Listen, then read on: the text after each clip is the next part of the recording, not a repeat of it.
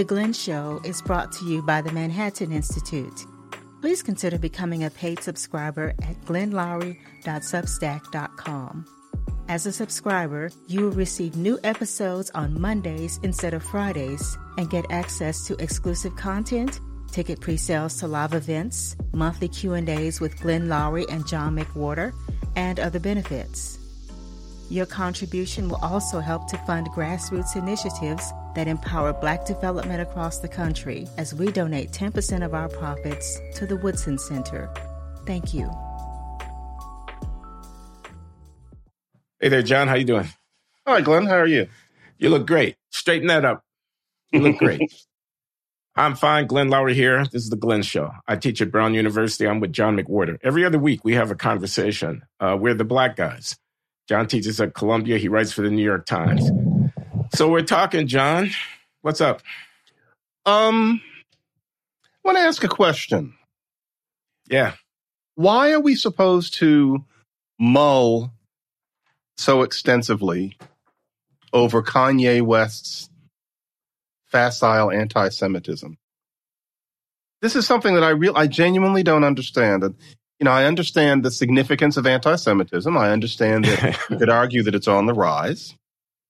But when somebody says that they admire Adolf Hitler, or that Adolf Hitler is somebody where you might want to consider that there were good sides to him, which, you know, presumably there were, but to even bring that up, the idea being that we give Hitler too hard a time. When someone says that, it seems to me that they're dealing so much in the realm of the ridiculous that I'm not sure why smart people are sitting around musing over the nature of what he said and what it indicates about the history of anti-Semitism in this country, et cetera. And yes, I know there's that that here I am with my naivete. That sports figure whose name I forget, who also you know his name so. is Kyrie Irving. Right. Yes. He plays for your hometown team, the Brooklyn Nets. Uh, it's shameful how little I know, but I know that a person like that did that. And so Kanye West is an undereducated person. He is something of a megalomaniac. And he obviously likes to get a jump out of people by saying terrible things, such as, you know, supporting the Confederate flag. Why are we encouraging him by paying him so much attention? What am I missing here? Okay, well, you started out, I thought, asking why we, that is you and I and people like us, are asked to react to Kanye West because, uh, you know, we're black, right? And because I think those who ask us to respond are both anticipating a certain censure. Mm-hmm. Kanye West is, doesn't speak for all black people. He's a nutcase. He's an undereducated, whatever, and he's an anti-Semite disguise. They're anticipating that we would censure uh, him and that we would reassure them uh, that uh, although uh, Kanye West is black, uh, we, the black guys, uh, you know, don't stand with him. We we we denounce him. I mean, why is uh, Louis Farrakhan? I mean, from a time past, a similar kind of, you know, he would say something anti-Semitic, and then people would be asked to denounce Louis Farrakhan. I kind of recall um, Hillary Clinton asking Barack Obama during that campaign of 2008 to denounce uh, Jeremiah Wright and by association to denounce uh, Louis Farrakhan. So I think that's that's part of the reason. But uh, I think you're asking the wrong guy about why people are so sensitive, why our Jewish brothers and sisters in particular, why the Anti Defamation League of B'nai B'rith, um, why prominent uh, Jewish public figures would uh, react with great alarm when uh, a black celebrity says something stupid, says something ridiculous, says something anti-Semitic.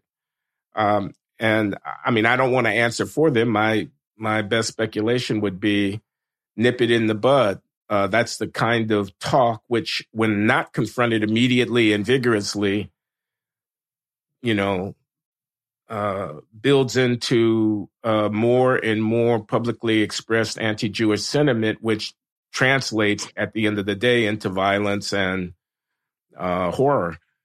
Uh, and we Jews, I, again, I don't speak for such people, but I'm imagining can't afford to let that kind of talk go by unremarked. The last time we didn't look carefully, horrific consequences ensued.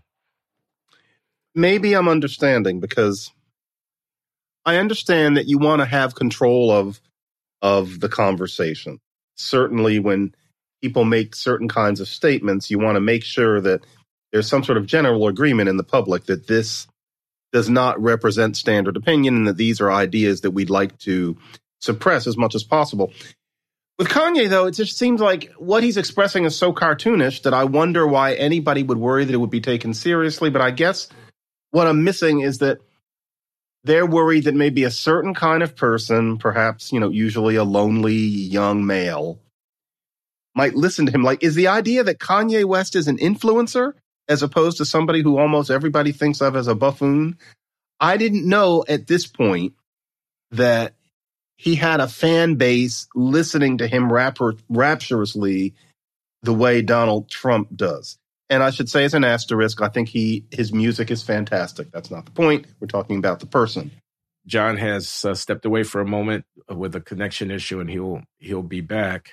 Um, and I don't want to neglect to underscore that there are uh, anti-Semitic attacks uh, ongoing, some perpetrated by um, uh, inner city black uh, people in Los Angeles and New York and around the uh, around the country. I'm just commenting, John, in your momentary absence, mm-hmm. to get on the record our acknowledgement of the fact that um, our Jewish brothers and sisters are not crazy. There really are anti-Semites. Sometimes they push right. people in front of subways or they cold cock them when yes. walking on the sidewalk or whatever. And uh, often these are black people, uh, and presumably some of them listen to Kanye West music and watch Kyrie Irving's moves on the basketball court, and so are not implausibly thought to have been influenced uh, in some respects by the comments of these errant comments of these celebrities.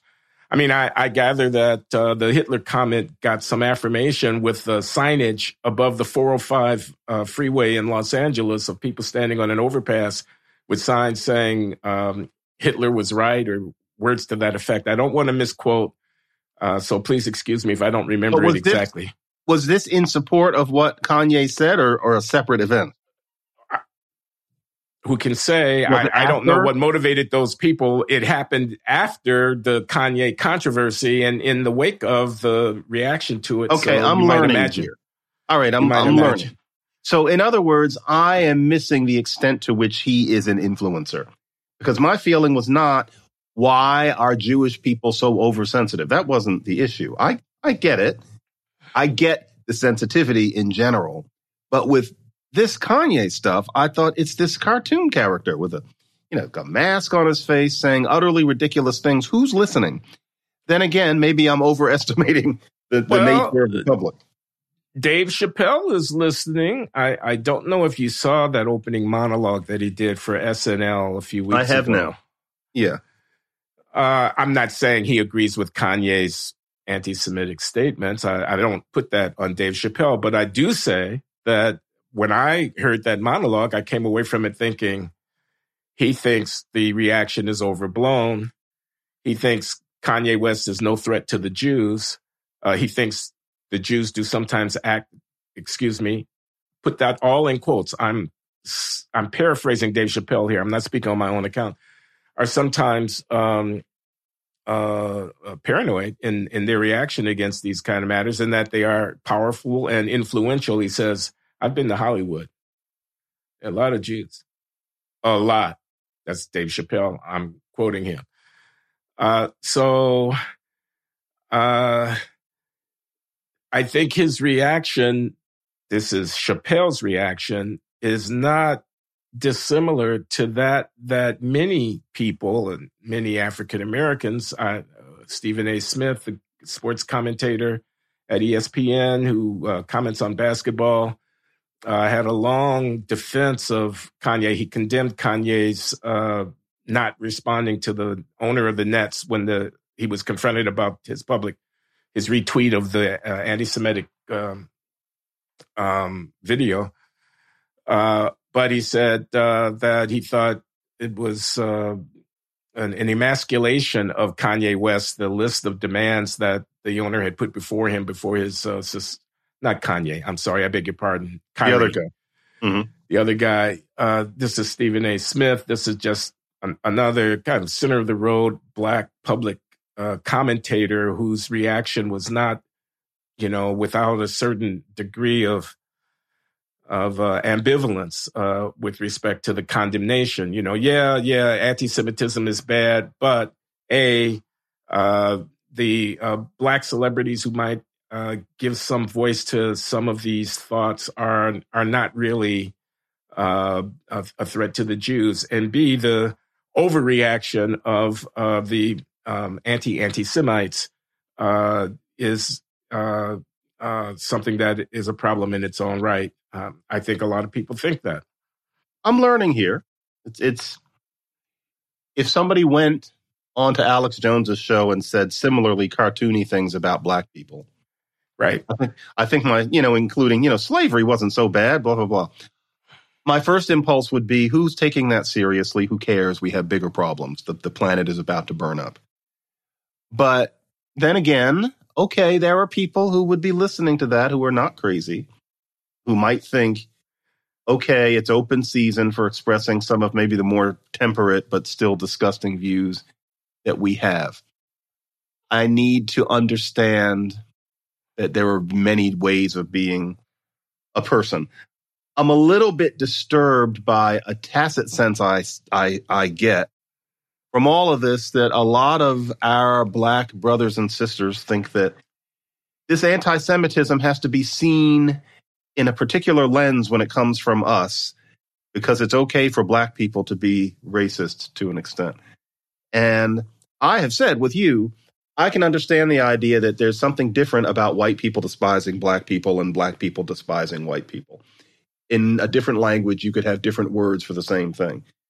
But I get the feeling there's a kind of an advantage being taken of that because the idea is not that it's okay for black people to resent white hegemony in general, but it's okay for black people to nurture a vague, ungrateful, rather unreasonable, and superannuated animus against Jewish people as as as interloper, pushy people who ran stores in our neighborhoods and didn't let us work in them, et cetera, et cetera. A lot of this is rather antique.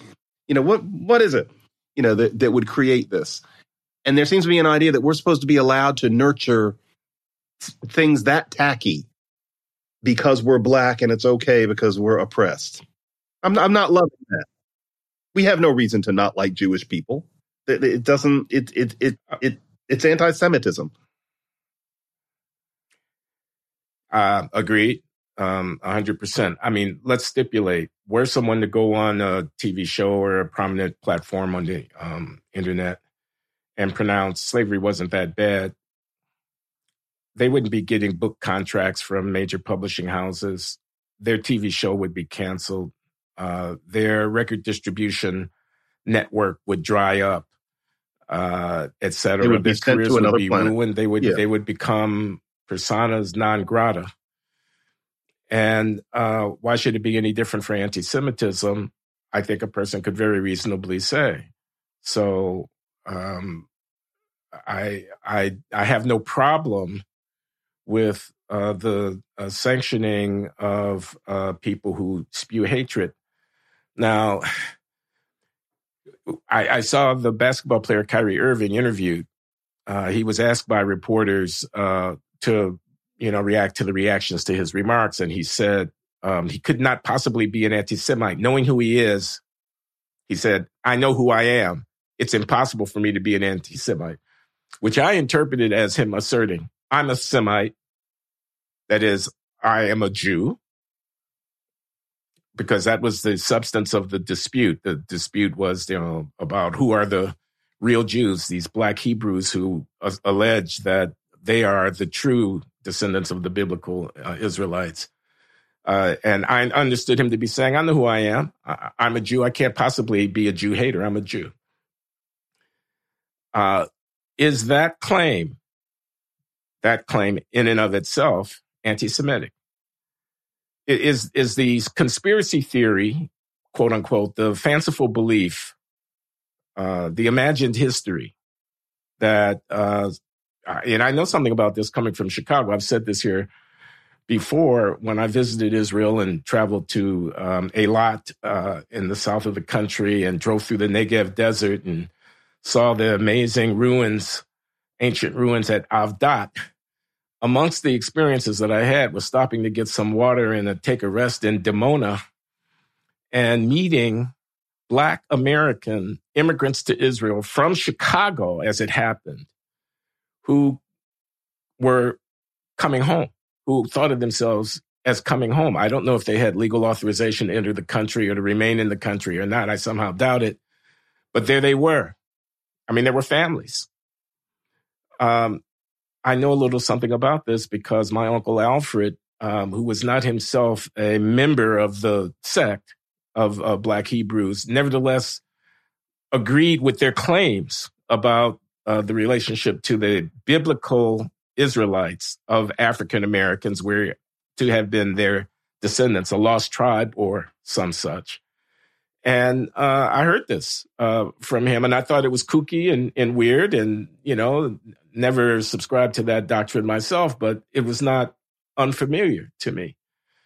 Is that person an anti-Semite? Uh, you know, I yeah. okay. I mean, I, I don't want to debate words with people, but do we mean the same thing by anti-Semite when we refer to him as we mean when we refer to somebody who's a, a member of the American Nazi Party? There's a certain kind of person who would just say immediately, yes, it's anti-Semitism. But frankly, with all due respect to that kind of person, that is a little unreflective. If you're going to really think about where people are coming from, you can't paint everything with that same lexical item in in that way. I mean, th- this black Hebrew thing is just a sign that, you know, I am often saying that we need to think of ourselves as human beings and therefore as people who adapt to our current circumstances and not as an, an eternally broken people. But with something like that, what you see is such a brokenness. The idea that Black American identity isn't enough, that because things are imperfect here, that there are people who don't like us here. We have to fashion a sense of ourselves as valuable in some exotic, distant way. We have to be some sort of sect. And so we have to connect ourselves to this land where we don't speak the language, where we don't belong there, where we're really we're making up a story just like Mormons are. It's a shame.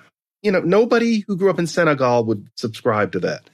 You have to grow up in Chicago to subscribe to that. It's that rootless feeling. And I wish people would let it go and just allow that your roots are here in the United States, as imperfect as it is. And if you think that the United States is this sociological cesspool, then go spend about two seconds in Beijing or just about anywhere else, and you will realize how far we have come. Frankly, even Paris, just go somewhere else and see what the nature of the racism conversation is. So that's what that is. Now, is it anti Semitism in the same vein as Kanye West or the kind of person who sits around talking about how Jews are pushy and have too much money and control, you know, control the media, etc.? To me, those are different things. Um, I think we're talking about different problems. But I know there are many people who would say no. And, you know, I think the, the discussion would just have to stop there, in my experience. Let me mention a couple of things. I that occur to me. Comparative victimology. Mm-hmm. Okay, so if you're in the business of using your historical victimization as a trump card in politics, then uh, that invites a, a, competition between groups about whose whose victimization is the more profound, whose victimization is the more inhumane, uh, is the more morally uh, dastardly. So we have slavery, and we have the Holocaust. And we have the contemporary American politics. And I imagine in some quarters, the question of, you know, was slavery worse than the Holocaust? The Jews are doing quite all right. Take a look. They're rich, they're powerful, they're in many positions of influence and so forth and so on. The blacks are lagging behind. Ah, you're making way too much of the Holocaust. I'm tired of hearing about the Holocaust, that kind of talk. I can see where that might make uh, headway in some uh, quarters of American society. Uh, some of it fueled by this sense of uh, moral outrage at uh, the group's own victimization and this wanting to compare and compare in a way favorable to oneself. Uh, but some of it fueled just by jealousy, just by envy, by seeing the differences in the positions of, of the respective groups and resenting the success. Um, and that factoring into how it is that these battles about history play themselves out. Um, I expect that in many quarters of the Black uh, community, and I would include some of the intelligentsia in this, identification with the plight of the Palestinians and a kind of anti Zionist uh, uh, geopolitical uh, predisposition uh, inclines people to talk about the Jews uh, in ways that, you know, will be perceived as uh, anti-Semitic. I, I, don't think opposition to Zionism is ipso facto anti-Semitism. Some people do. I many think you people can make do. a distinction. I think you can make it. Many Jews oppose Zionism. Many people refuse to make a distinction there. Yeah, but um, but I do think uh, that that those things can be cousins or uh, distant kin one to another, that the, the one, opposition to Zionism, can foster the development of another, an opposition to Jews more broadly. Mm-hmm.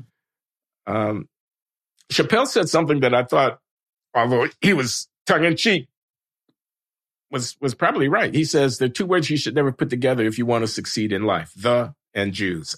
He says, I found that anybody who says those words, bad things happen to them. Hmm. and you know, okay, so that's a joke.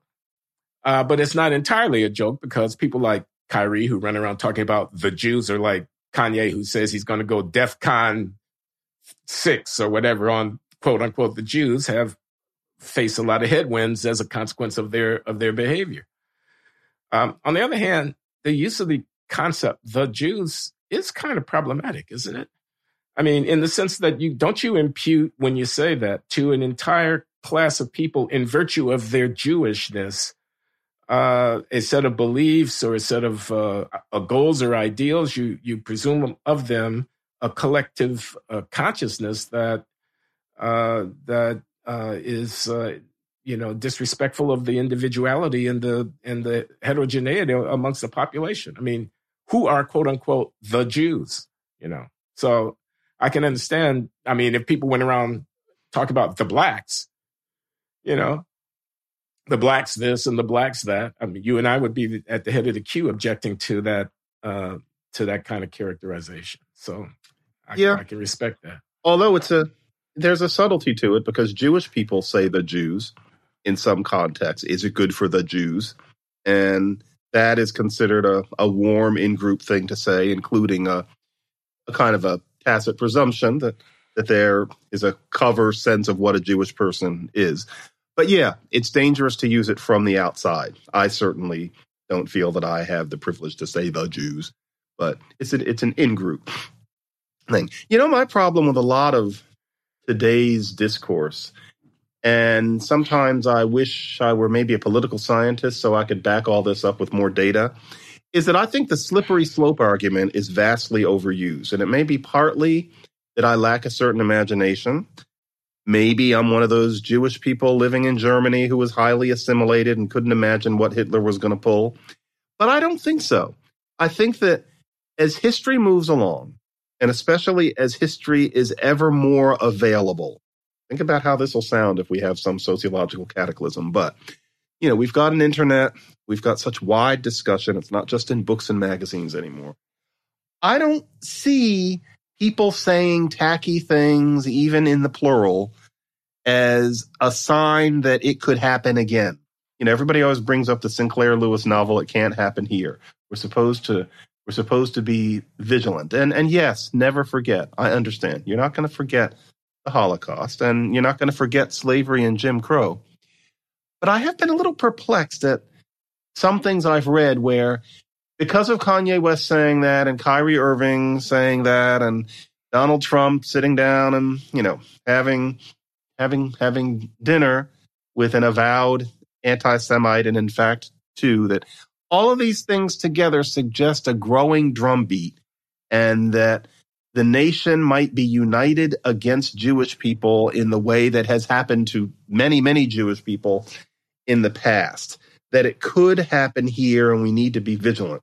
There's always a part of me that thinks, no, it's not going to be that bad. It seems to me like certain rather unenlightened people are saying things that we're more likely to hear now because of social media but that life will pretty much continue as it is and i know that there have been you know mass shootings in synagogues etc but the idea that that would become a regular occurrence that that would happen you know all the time i don't see it any more than i see a grand you know groundswell against black people in the united states you know, I don't see us going back to the race riots where white people ran into black neighborhoods and blew things up. It seems to me that history progresses slowly, but it progresses and moral history progresses. Certain things are not going to happen. Am I naive in, in that sense? Uh, like, what are the examples in modern history of going backwards to that extent and now I'm going to get really parochial. Here, Canada, Australia, England, maybe some places, but what, what like where we are. Yeah, I wasn't in um, Berlin in 1928, 1930, 1932. I can imagine many people would have had a similar reaction in in the in that context to concerns being expressed about rising anti-Semitism. Uh, so, I mean, I think the answer has to be you don't wait until it gets that obvious because by then it's too late. You you nip mm. it in the bud. You you you you react quickly and definitively against every uh, inkling of uh, you know expression of uh, uh anti-Jewish antipathy, um, and you fight it uh, from uh, from the jump. Um, I want to say this: I don't think Donald Trump is anti-Semitic. I, I, I don't see any evidence that he's anti-Semitic. What I think he is is reluctant to denounce anti-Semites uh, because he is cultivating a sympathy uh, for uh, himself through a constituency that uh, respond to some degree positively to these anti-Semites. And maybe there's no difference between those two.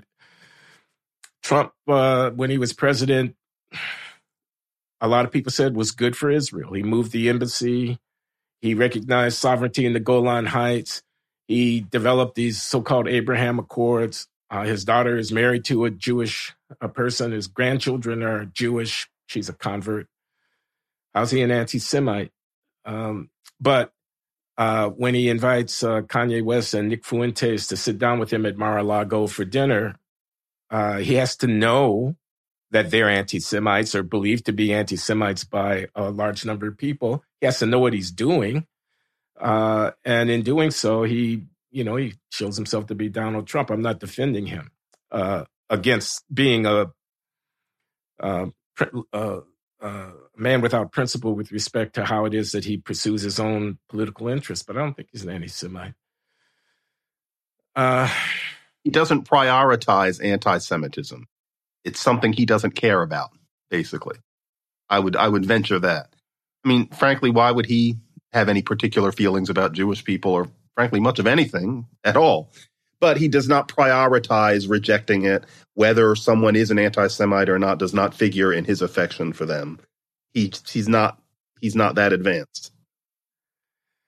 I remember uh, the Farrakhan controversies of the 1980s. I remember when Jesse Jackson was running for president and he got caught uh, by some re- in, in what he thought was an off the record conversation referring to New York City as Town. This is Jesse Jackson, that. Jesse Louis Jackson.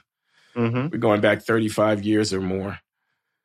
Um, and uh, Farrakhan made some fiery public statement and he called Jews insects or rodents or something. He he he said, uh, you know, when Hitler put you in the oven, kind of talk like that. I mean, you know, I, I can't quote it exactly. It wouldn't be hard to find. Uh, about the African American reporter for the New York Times, whose name I don't recall now, who revealed Jesse Jackson's uh, airport lounge casual statement. I'm going to Jaime Town. I got to meet with Jaime. This is Jesse Jackson, 1980, 84, if I'm not mistaken. Uh, and uh, Farrakhan said of that reporter, one day soon we will punish you with death. That is a quote. Farrakhan said these things. So these things needed to be denounced. And, um, you know, I denounced them. I denounced them in the pages of the New Republic, where I was a welcome contributor at that time. uh, and I didn't mind denouncing them because I thought they were reprehensible. Uh, on the other hand, I must say, I did chafe at being asked to denounce them. I mean, shouldn't it have been taken for granted that I denounced them? Why was it necessary for me to declare a position vis-a-vis these statements? This is how you open this conversation by asking this question uh, about uh, Kanye West. Um, and you know, I my loyalty should have been taken for granted without needing to be demonstrated by me denouncing Louis Farrakhan. And oh, by the way, Louis Farrakhan may may well be an anti-Semite, but I tell you what, he is much more of a threat to me a black intellectual public figure denouncing him than, than he is to you, a Jewish person walking down the streets in New York City. So my denouncing him is not without its own consequences for me, but nevertheless, okay, I agree. I denounce it. Hi, this is Glenn Loury. I'm here to tell you about Policy Genius. I'm a man in my 70s. I know I don't look it, but there you are. My wife, my lovely wife, is in her 50s. I need life insurance. It's very important to give her the security that she deserves. We all hope we'll never need life insurance, of course, but mortgage payments, child care, and other expenses don't disappear when we're gone. Life insurance through your workplace may not offer enough protection for your family's needs, and it won't follow you if you leave your job. Since life insurance typically gets more expensive as we age, now's the time to buy. Policy Genius gives you a smarter way to find and buy the right coverage for you and your family. I had term life insurance at my job until I entered a phased retirement program, and I am now in the market to acquire a policy. I am going to make use of Policy Genius in doing so. Policy Genius was built to modernize the life insurance industry their technology makes it easy to compare life insurance quotes from top companies like AIG and Prudential in just a few clicks to find your lowest price. With Policy Genius, you can find the life insurance policies that start at just $17 a month for $500,000 of coverage. And Policy Genius has licensed agents who can help you find options that offer coverage in as little as a week and avoid unnecessary medical exams. They're not incentivized to recommend one insurer over another, so you can trust their guidance. There are no added fees, and your personal information is private. No wonder they have thousands of five star reviews on Google and Trustpilot. Your loved ones deserve a financial safety net you deserve a smarter way to find and buy it. Head to policygenius.com or click the link in the description to get your free life insurance quotes and see how much you can save. That's policygenius.com. Yeah, this is um there's a casual black anti-Semitism that I think it's hard to miss if you grow up black in certain cities. Um, that's what I took Jesse Jackson to be expressing. It's almost this badge of in-group membership that you you pretend to have this problem with with Hymie, which always struck me as something historical, although awkward given the role that so many Jewish people played in our own civil rights movement. It's always to me that was always the uncle who you hope only to see at Thanksgiving. It's it's something you kind of keep keep hidden. And now I'm just being thrown because I always thought of it as a kind of an in group act because human beings like to have somebody to pretend not to like if there isn't somebody to not like for real reasons. That's our in, that's our inborn tribalism. Now, certain people are reflecting it, manifesting it, and it's being put under the banner of anti-Semitism as a national evil. And I'm I'm just working to understand it because for me, it always just struck me as this raggedy little act that I hoped, you know, wouldn't get out too much and that somebody like Jesse Jackson let slip in front of that reporter. But I get it. I get it. I need to recast this and and pull the camera back. Do you remember? Do you remember Warren Beatty's? Um, oh, by, oh, by the way, I mean, I think it's in, interesting that some people can kind of get away with saying certain kinds of things. So Mel Brooks's uh, uh, uh, "Springtime for Hitler." You, what was that? You know, uh, that was in the, the, producers. the producers, the producers, mm-hmm. which was a big hit on Broadway and whatnot, and you know, but the movie what makes it funny is right. is it's playing around with some of this stuff. Um, I was thinking of Beatty's uh, Warren Beatty's uh, Bulworth. You, you mm-hmm. remember that? Uh, he's a yeah. I don't remember uh, much about it except for the famous line about how we'll just everybody will be fucking and fucking and fucking, and then we'll all just be one color. And that for some reason Halle Berry was supposed to find him attractive. I don't remember much of the rest of it he's a U.S. senator. He's running for reelection, and he has a, a, come to Jesus moment where he realizes the whole system is corrupt, and suddenly he, you know, and he he pays a mafioso guy to to to kill him so that uh, his his family can collect the insurance. He's kind of suicidal, but but he doesn't want to just take his own life because he doesn't want his family to be impoverished. So a hitman is out there, and since he knows his death is imminent, he's completely unrestrained in the kind of stuff that he says. So he goes to a black church and he tells the congregation, if you don't put down that 40 ounce malt, malt liquor and those uh, fried chicken bones and stand up straight and figure out where your political interests are, you're always going to be led around by the nose and you're always going to be back at the queue. And he goes to a fundraiser in Hollywood, which is full of a lot of Hollywood types. And he says, well, your movies are really bad, aren't they? I mean, when are you going to make a good movie again? Uh, I, I guess it's the money, huh?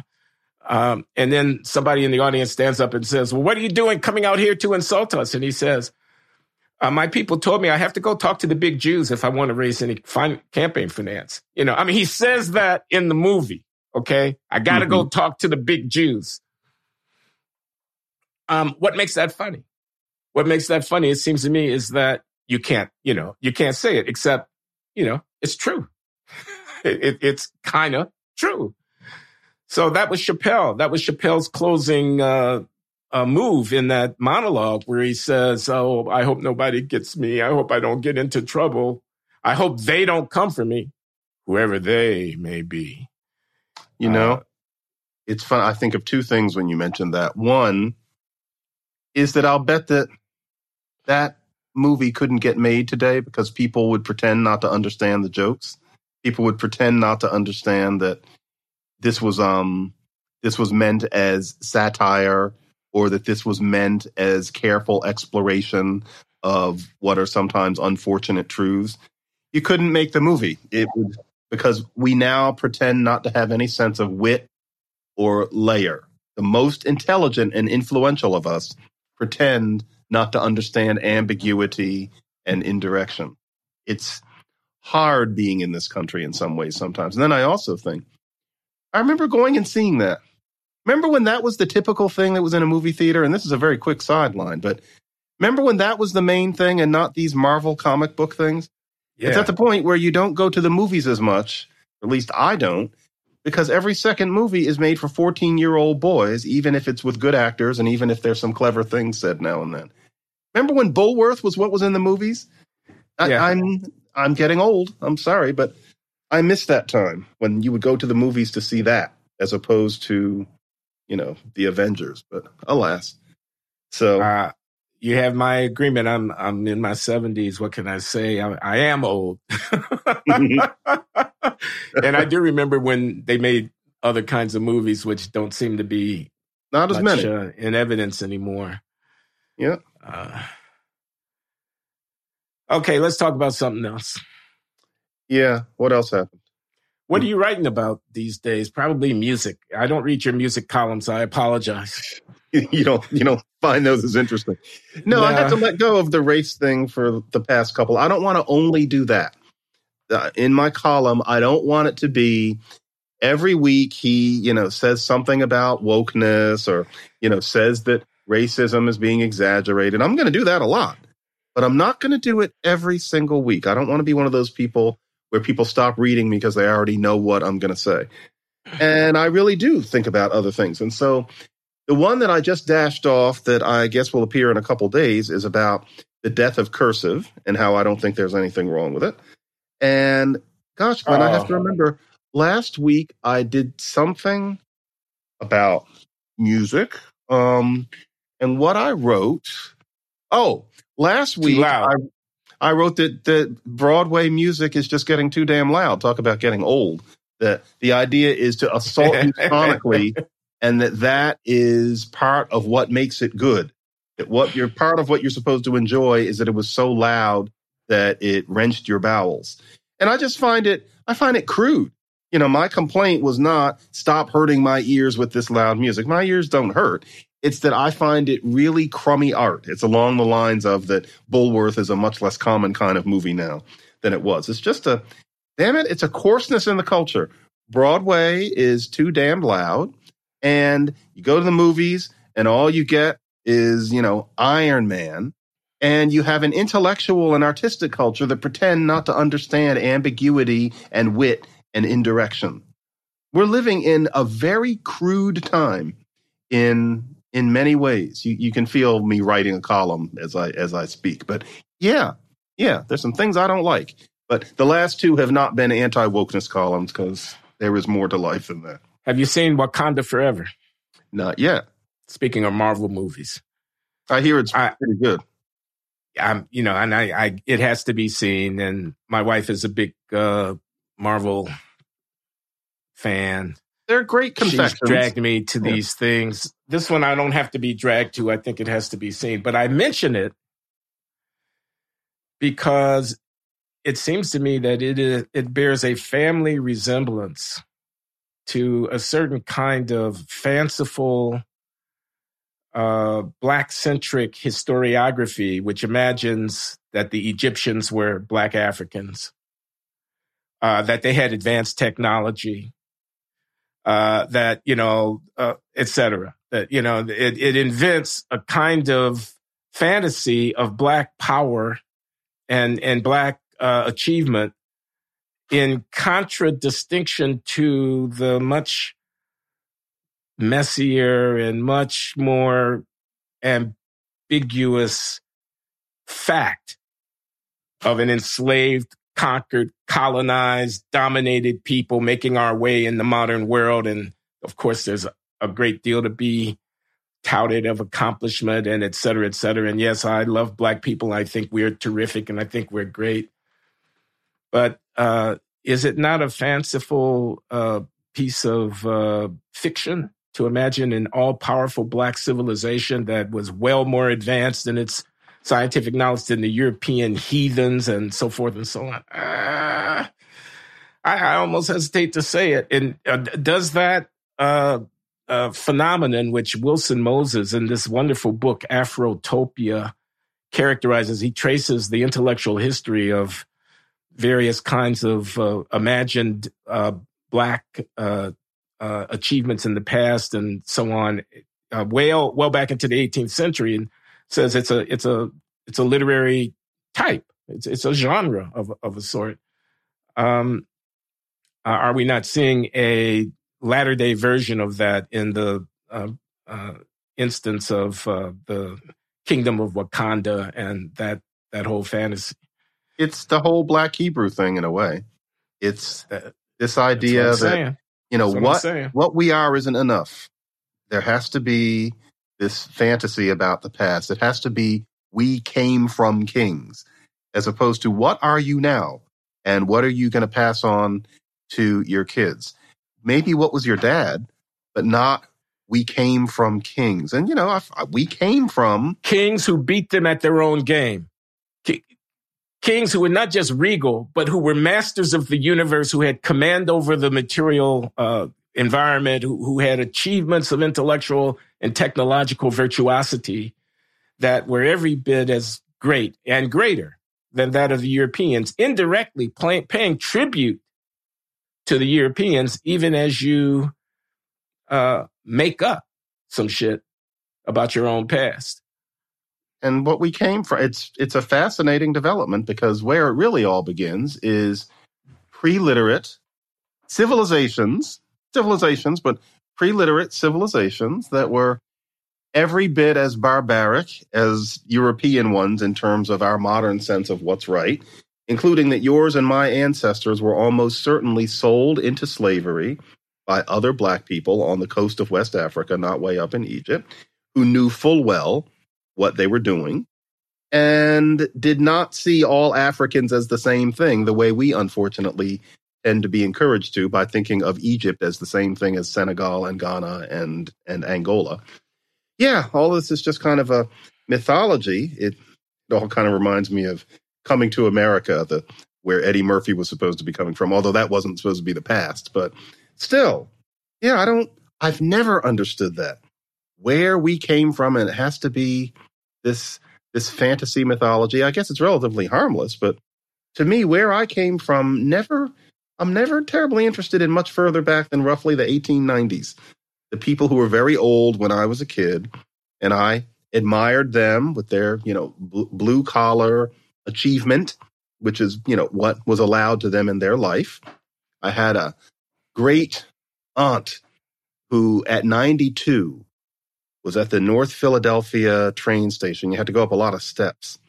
She ran up those two steep flights of steps to get a train like she was 35. I've never seen somebody in their 90s move so fast. And she was sharp in that way. I have a photograph of her, and I always think Auntie I ran up those steps in her 90s, and it wasn't really to show off either. And it struck me as symbolic. Like, this is somebody who has lived, and the last thing she was thinking about was some African kingdom. She was thinking about North Philadelphia, where she had lived her life. And to me, that's enough. I've never understood the, the, the rest, and I guess that makes me kind of limited but I'm There's living a now. wonderful. Um, excuse me for interrupting. I, I was I'm just going to remark of the first thing of Orlando Patterson's that I ever read. Um, it was an essay that he published in the 70s in the public interest called the Orlando Patterson, the great sociologist, Harvard sociologist, and Afro Jamaican American. Uh, uh, an essay called Towards a Future That Has No Past in which he identified this problem that confronts African Americans or Afro descended people in the diaspora more, more broadly, which is that the, the Holocaust of slavery, that, that, that break where people are kidnapped and they're carted away and they're then blended in with all these different cultures and languages and uh, customs and whatnot. And there, Patterson goes on uh, years later to publish his great uh, treatise uh, slavery and social death. And uh, one of the defining features of slavery for Patterson was natal alienation, what he called natal alienation. And this had to do with the breaking of bonds across generations within family lines because the master intercedes with his property claim into the intimate domesticity of the life of the slave. Uh, and it, it's more general than that. It's losing your language. It's losing the tales of uh, oral history that tell you in a way who you are. And uh, you you have to figure out again who you are. That that was the challenge that he identifies in this essay for all of us. We have to somehow develop an understanding of who we are for now and into the future that is not rooted in the same deep way uh, as it would have been uh, had not the crime of slavery interceded. And and I think that's a part of of what's going on here. I mean, it, I, I, hesitate to say this, but it's true. Uh, we Black Americans are by far the wealthiest and most powerful and most secure large population of African descent on the planet. We we have inherited as a consequence of the kidnapping of our ancestors a pretty good hand to play in life relative to the uh, descendants of Africa uh, viewed in uh, in broad perspective. Um, we're Americans. We're we're not Africans. English is our native tongue. We're Westerners, not people of the third world. Um, I, I think we're still struggling to many of us to come to terms with that. We're Christians, not all of us, of course, obviously not all of us, but the impact of Christianity on the culture and the uh, the emergence of uh, African American uh, society is profound. Um, I, I, think that Black Hebrew thing and that Black Muslim thing are partly a effort to break away from the uh, Western inheritance and to kind of you know, or the Afrocentric thing, the Kwanzaa business, and all of that. Uh, so anyway, just some idle thoughts about uh, authenticity and um, the, the the roots of uh, African American identity and culture. Our next partner has a product I use literally every day. I started taking AG1 because I was concerned about my health.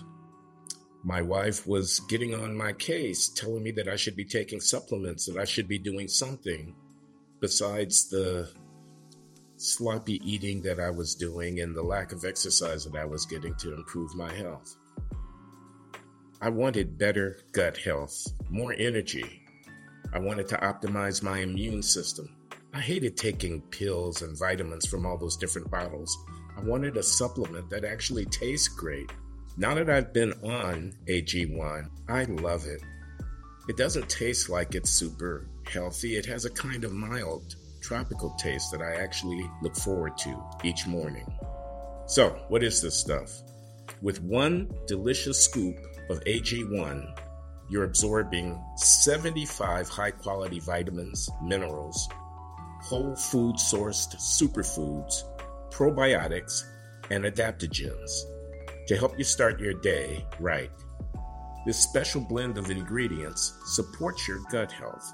It helps your nervous system, your immune system, your energy, recovery, focus, and aging. All of the things. What I do is every morning before breakfast, I take my dose of AG1. Uh, it's become a habit. I've incorporated it into my daily routine. It really makes me feel better, I've noticed it abets my digestion. Uh, I feel like I have more energy. It's easy to pack in my bag. I take it with me when I travel. I use it without fail every day. It costs you less than $3 a day. You're investing in your health, and it's cheaper than if you uh, were to buy all the supplements yourself. You're investing in an all in one nutritional insurance. Now, Tons of people take some kind of multivitamin, and it's important to choose one with high quality ingredients that your body will actually absorb. AG1 is a small micro habit with big benefits. It's one thing you can do every single day to take care of yourself. Right now, it's time to reclaim your health and arm your immune system with convenient daily nutrition. It's just one scoop in a cup of water every day. That's it. No need for a million different pills or supplements to look out for your health. To make it easy, Athletic Greens is going to give you a free one year supply of immune supporting vitamin D and five free travel packs with your first purchase. All you have to do is visit athleticgreens.com slash Glenn. Again, that is athleticgreens.com slash Glenn to take ownership over your health and pick up the ultimate daily nutritional insurance. Glenn, I wonder though, do I get what Orlando means, but do people really need that sense of rootlessness? Are people left with a sense of something missing when they don't have a sense of where they come from. Isn't that sense of where you come from to a large extent kind of an abstraction beyond beyond a few generations back? I think of like the class I just taught, uh, a big class about 180 kids, and wow. this is an Ivy League university in 2022. So that that's a rainbow class. It's yeah. not it's not mostly white kids from Scarsdale at Columbia anymore. It's all sorts of people from all over the place. And I think of those faces and I think okay, over here is a Chinese American woman. Now, she knows she's from China, but frankly, she probably doesn't know that much about Chinese history. It's hard to, it's very long, and it's the same thing over and over again. What she knows is her grandparents. Does she, is there something that she has that we don't have? Because intellectually, she can say that she is part of Chinese history. I think of a, a, a, a woman of South Asian descent. And I think of, you know, whatever her ancestry is. Does she think of herself as rooted in something in a way that you and I are missing because you can only go so far back because of this being wrenched from Africa? Then the white ones, blonde hair from, you know, Kansas or, or something. You know, how far back can they go and how, how much does it matter? I think we're, we're told this, that we were uprooted. We were taken from our languages. We were taken from the folklore, but how broken are we? that we don't speak Yoruba and that there aren't lullabies that we were sung to that have existed for thousands of years. Isn't what a human being is really what you are right now and your extended family? I wonder if psychologists know something that I don't on that. This issue of rootedness always sounds to me, talk about movies and fantasy. It sounds good and I'm not knocking Orlando, who I agree with 99% of the time. But is that really the problem here? Or is it that we're told that it's a problem? Okay, I, get it. Um, we could go with, um, oh, Anthony Appiah, you know, for cosmopolitanism. Uh, his book, The Ethics of Identity, develops arguments not dissimilar to that that you just sketched a moment ago. No, we're not simply this one thing or these few things that we get in uh, handed from our ancestors. We are citizens of the modern world, and the modern world is complex and multicultural and much more interesting than this uh, kind of mono monolithic thing. Um, but what I want to say is, ask that of our Jewish brothers and sisters. Are they putting too much emphasis on uh, a sense of nationalism or uh, or ethnic identity that is to some degree uh, uh, a choice of adopting a certain sense of identity that they don't have to be bound by, or, or are they not uh, a part of a stream of uh, human aspiration and culture, of religious devotion and uh, of striving, of suffering and hope? of literature and you know and so on that are the Jewish people, quote unquote. So if and I think the answer that you'll get from our Jewish friends is the latter. And if that's the case uh, for the Jewish people, why not also for the African diaspora and thus Orlando's dilemma? And maybe it's the fact that, okay, that's the sense of the Jewish people because they have assiduously maintained the infrastructure of a peoplehood and have cultivated practices passed on across many generations in a wide variety of circumstances uh, that constitute the substance of their collectivity, and we blacks have not. We, we, we, for a variety of reasons, are not a people in the sense that Jews are a people. I don't think you can deny that Jews are uh, are a people. That that there is such a thing. Uh, it is a matter of fact. The state of Israel exists. The movement of Zionism brought forth fruit. Uh, the you know concerns about assimilation and so forth uh, affect the way that many of our Jewish brothers and sisters understand themselves and, and, and carry on their lives and so forth. And I, and I think that fact of Jewish peoplehood is something that also sticks sticks in the craw of some of those who are going to be accused of anti-Semitism. Um, so, uh, I, I, did I answer your question? Your question was, can't we just be in the 21st century? Do we have to be a part of some historical human flow? And the answer is no, we don't have to. But some of us, among whom are our Jewish brothers and sisters, many, find great solace in doing so. you're making me sad, Glenn, because really gets into language again, a subtle thing. You'll get this. You are of exactly the age to, to get this. Notice that black people used to say my people much more. You know, my people do this. You know, my people like this. My people want freedom. That was a standard way of speaking in the black community until about 1970. I know it from movies and television and dim memories of my childhood. You know, when do you want freedom for your people? Ruth Buzzi asks um, Johnny, Johnny, the guy who played Bookman on Good Times. I'm, I'm blanking on his name, but it's on yeah. Laughing. Little skit. You know, when do your people want freedom? And he says, now would be fine. And then they, they dance. And the thing is, she says your people, and it wasn't a slur. It was because black people then often said my people. And Glenn, you know what the my people was? It was the victimhood.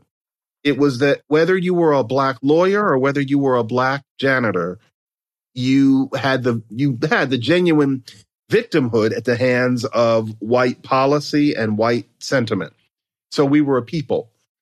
Once the segregation and the disenfranchisement and even the attitudes change, it becomes more fragile because the victimhood is harder to explain and often, frankly, just isn't there. And then things get kind of awkward. And so you start looking for an identity based on something. And there's where you get the exaggeration of the victimhood.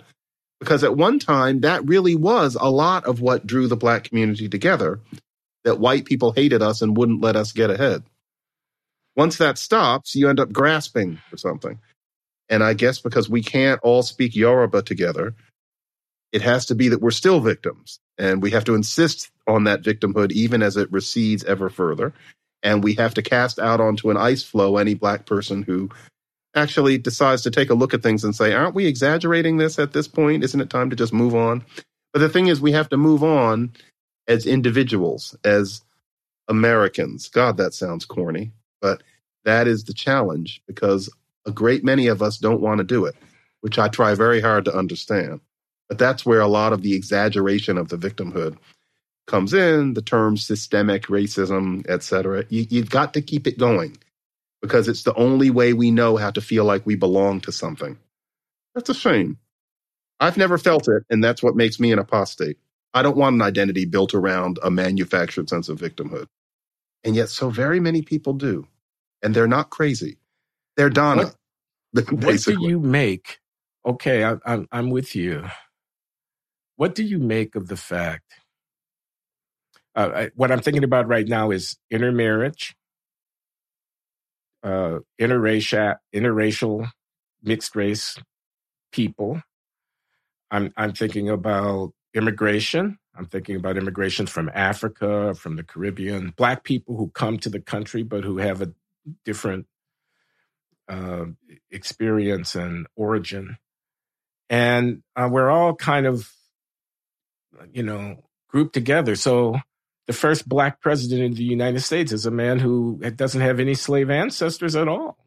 His mother is a white woman. His father is an African man.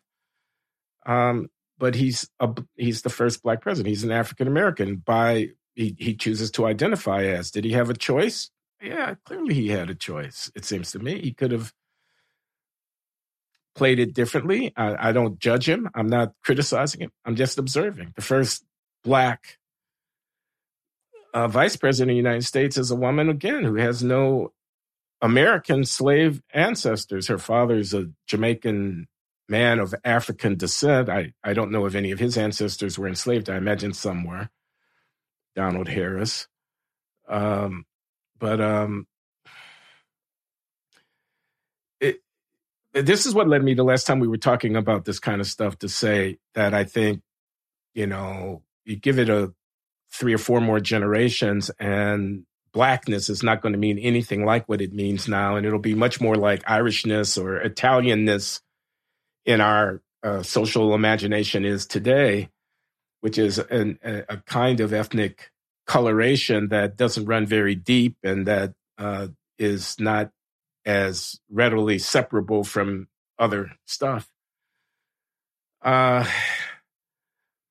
but uh, are there not forces that political payoffs to clinging to this uh, way of thinking about ourselves? Aren't, aren't there not? Uh, I'm very influenced by Rogers Brubaker. Brubaker's a sociologist at UCLA. He has a book called Ethnicity Without Groups, which is a collection of essays. And the lead essay of that book is also called Ethnicity Without Groups, co authored with one of his graduate students. And uh, he says, you know, th- these identity things. He he works a lot in Eastern Europe, so he you know he's talking about Hungarians and Romanians, and so, but um, the theory applies much more broadly. He says, you know, these things are achievements. They're they're not given in nature. They're they're the outcome of political processes of you know the way things are framed of of how things get reported. Uh, George Floyd, a black man, uh, Derek Chauvin, a white cop. Chauvin kneels on uh, uh, on Floyd's knee and Floyd dies. Chauvin murders Floyd. A white cop murdered a black man. We choose to construe it as a racial event. It could have been a cop and a man. The man happened to be black. The cop happened to be white. How much race was involved in it was partly a result of the way in which we talked about it, in which we decided to react to to the event. We we made it into to some degree. We all of us, the media, political actors, activists, um, and so on, created race uh, in that event. Uh, likewise, uh, the BIPOC construction, the, this idea about people of color. Uh, these are political aggregations on behalf of projects that are fostered by interested parties who prefer to see the world this way rather than that. Um, and uh, these things are contestable. I mean, one, one could, if one has the courage and is willing to take the blowback, stand up against them. The way I do when I say I'm not sure that the killing of George Floyd was even a racial event in the first place. And yet we made it into so many of us uh, exemplary of the character of American race relations in some deep way. Um, and I, I think that's something we did. I don't think that was a natural category. I think that was a constructed uh, socio-political framing. Mm. Why I support getting rid of the war on drugs. That police issue is such a tough nut to crack. It's funny, ever since we first had our conversation about um, Floyd back in April of May of, of 2020, when we kind of turned a new corner. Yeah, we should link to that, by the way. Yeah. And um, you know, and it turned out that that happened to Tony Timpa, the, the white guy. Yeah, that's what and I I've mean. said that innumerable times to audiences right. since then, and you can just you can just see that it won't compute. The white people hear it and they don't know what to do because they're thinking we're supposed to be on the side of black people as allies. We're supposed to think of the police as black people's enemy. And here's this clear fact. It was recorded. You can't say that you know it isn't real. And it wasn't in 1840. It happened. Happened to a white guy too white people just can't compute. They can't. They don't want to hear it. And with black people, it just makes it, to even try to have the conversation makes them angry. I did an event with um, Michael Eric Dyson about six months ago. We went to a school and we did a very friendly debate. And honestly, ninety percent of it made me think, "Wow, things have changed since about the year 2000." Because I'm saying my usual stuff, and nobody is throwing any fruit at me, because I know how to say it, and it's partly because opinion has changed. But when we got to the cops, suddenly came the Donnas. I'm using this character who I created before. Yeah. I respect Donna, but now I can use the shorthand. There were Donnas in the audience, and they lined up at that microphone. Few of the Donnas were men, and they just would not hear it. And remind the audience of what a Donna. Donna Donna is an intelligent, educated black woman, um, somewhere a little past 50, who is a cosmopolitan person in many ways, but cannot hear anything but professional victimhood about blackness, and is somebody who, in the right mood, can listen to somebody who has a view different from someone like Ibram Kendi's, but it's very hard to truly move her because there is a sense that to let go of that sense of victimhood as a defining part of our identity would be discomforting in some way. Maybe disloyal, maybe just leave her disoriented. Maybe it doesn't comport with the facts, but she's deeply committed to that view. And she's been alive for maybe maybe a little less time than me. This is somebody whose impressions of things are built on the 1970s and 80s. She didn't live in the 40s and the 50s. Donna is a tough nut to crack. And there were Donnas at this who were mad at me for saying that we over racialized the whole cop story and no statistics would work. Nothing would work. And by the time the event was over, there was one Donna still at the mic, talking out of turn, clearly viscerally upset. And it wasn't a disastrous event, but I noticed, wow, when it comes to the cops, I can't beat Dyson because, you know, of course he has the usual view. And logic just didn't work. And I thought if only we could get past this, I really do think we would have a whole new conversation about race. But wow, it's tough. Yeah. Well, there are the demagogues and the race hustlers out there who who make a living off of framing these things in in that way. Dyson so. is not that. I didn't want to imply that. I don't think okay. he's a hustler. Um, I think that he just has a certain way of looking at things. He and I are very friendly, and on it was all kind of a love fest until that. But Dyson did not get in trouble that night. I had a little trouble that night because of the cop issue, and I don't think Donna is a hustler. Donna is just there is more emotion than logic in her take on blackness and victimhood. And I find her hard to reach. All right, John. I think we have uh, completed our task for today's conversation. We've gotten ourselves into trouble on the anti Semitism issue. And, oh. you know. I hope uh, you producers will clip this one carefully because uh, yeah, they're going to be people. Clip this one carefully. This is almost as bad as talking about the transgender issue, which John refuses to do on camera for fear of uh, ruination. and, I am respecting him, even though I'm a little bit annoyed because I'm chafing at the bit to talk about the issue. I have a mortgage. I have small children. Mm-mm.